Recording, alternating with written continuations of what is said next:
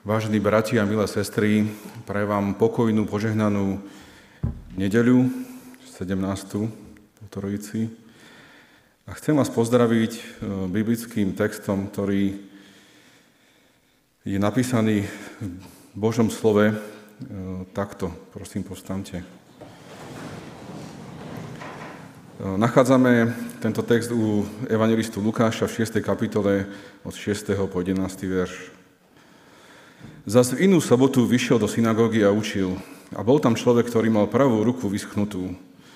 Zákonníci a farizei dávali pozor na neho, či bude uzdravovať v sobotu, aby ho mohli obžalovať. Ale on poznal ich zmýšľanie a povedal človeku, ktorý mal vyschnutú ruku. Staň a postav sa do prostriedku. On stal a postavil sa. Na to im Ježiš povedal, spýtujem sa vás, či je dovolené v sobotu činiť dobre alebo zle, zachovať život alebo zahubiť? I poobzeral si ich všetkých a povedal tomu človeku, vystri ruku. On urobil tak a ruka bola mu zase zdravá. Oni však plní šialenstva zhovárali sa medzi sebou, čo urobiť s Ježišom. Ďakujem.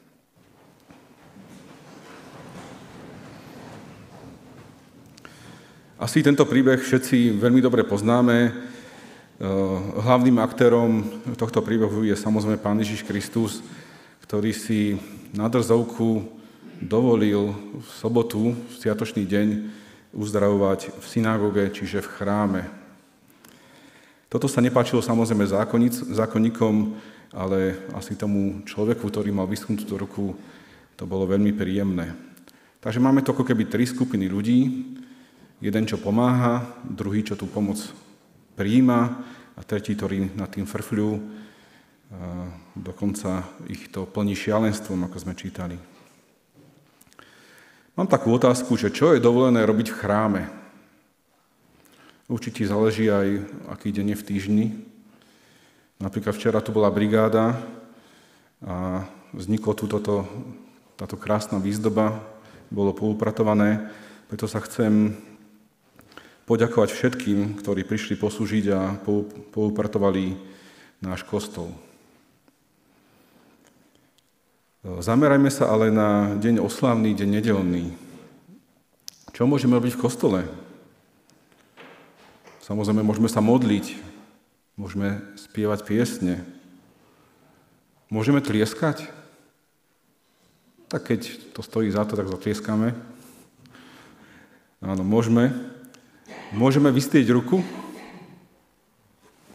Takto? Môžeme.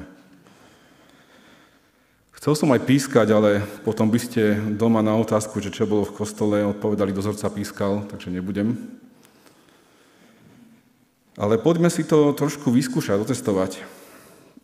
Nech vystrie ruku ten, kto si pamätá, že sme mali asi dve nedele po sebe pokrčenú bielu čipku na oltári teda keď zastupovala pani farárka Sabadová. Kto si to pamätá? To dve ženy, tretia, tak e, podľa včerajších informácií e, z televízie ženy majú lepšiu pamäť. Tak preto si to pamätáte. A bolo to tak, tá čípka tu bola trošku pokročená. Asi po dva týždňa alebo tri, neviem teraz, ale bolo to viacej nedel tak prosím vás, aby ste sa nebáli, keď vyzvem, že zodvihnúť ruku alebo niečo, ale prosím vás, aby ste sa nebáli, keď vám niečo ide na myseľ a týka sa to nášho zboru, tak aby ste nám to aj povedali, alebo najlepšie, aby ste to aj urobili. Však tú čipku niekto vybehne a ju opraví a je to hotovo. Takže najlepšie by bolo, aby ste to aj urobili. Aby ste sa aktívne pričinili, aby to bolo urobené. To aktívne môžeme pochopiť rôznymi spôsobmi. Samozrejme myslím aj na modlitby, ale napríklad môžeme aktívne, pravidelne podporovať finančne náš církevný zbor, aby tie veci, ktoré chceme robiť, sa to samo nejako spravilo. Týmto ďakujem všetkým, ktorí sa pravidelne modlia za náš církevný zbor a ďakujem aj rodinám a jednotlivcom, čo pravidelne mesiac čo mesiac pravidelne prispievajú na účet nášho cirkevného zboru.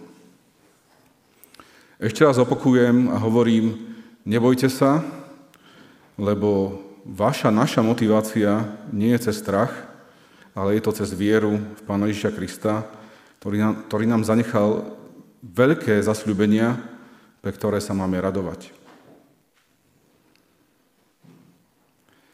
Druhá otázka je, čo je dovolené robiť mimo kostola?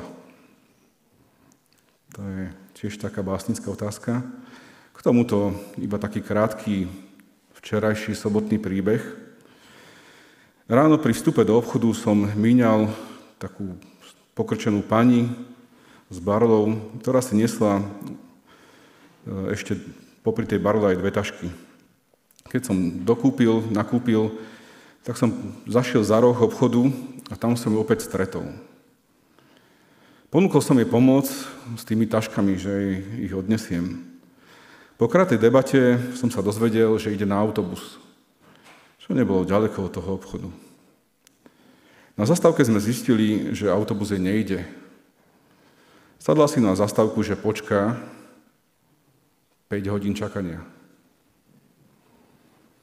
Ponúkol som sa jej, že nech počká 5 minút a že ju zaveziem autom. Nechcela ani počuť, že by ju niekto zaviezol autom, radšej bude čakať, ale to ma neodradilo. Na tomto celom sú prekvapivo zaražajúce dve veci.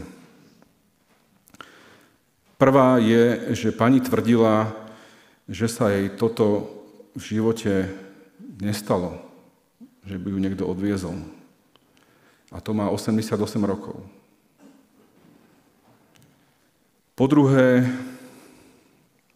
a podľa mňa tiež dôležité, pani ani tak nepotrebovala odviesť, ako mať nejakú spoločnosť a porozprávať sa.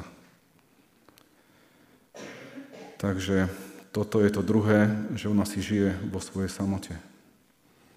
Na hornej štubni, ak som to nespomínal.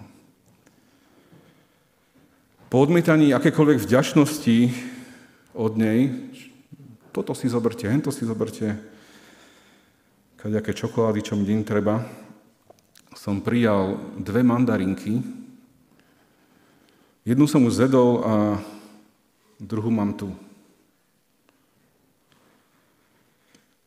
K poďakovaniu za úrody patrí aj naše ovocie toho, čo robíme mimo kostola, v súlade s učením Pána Ježiša Krista.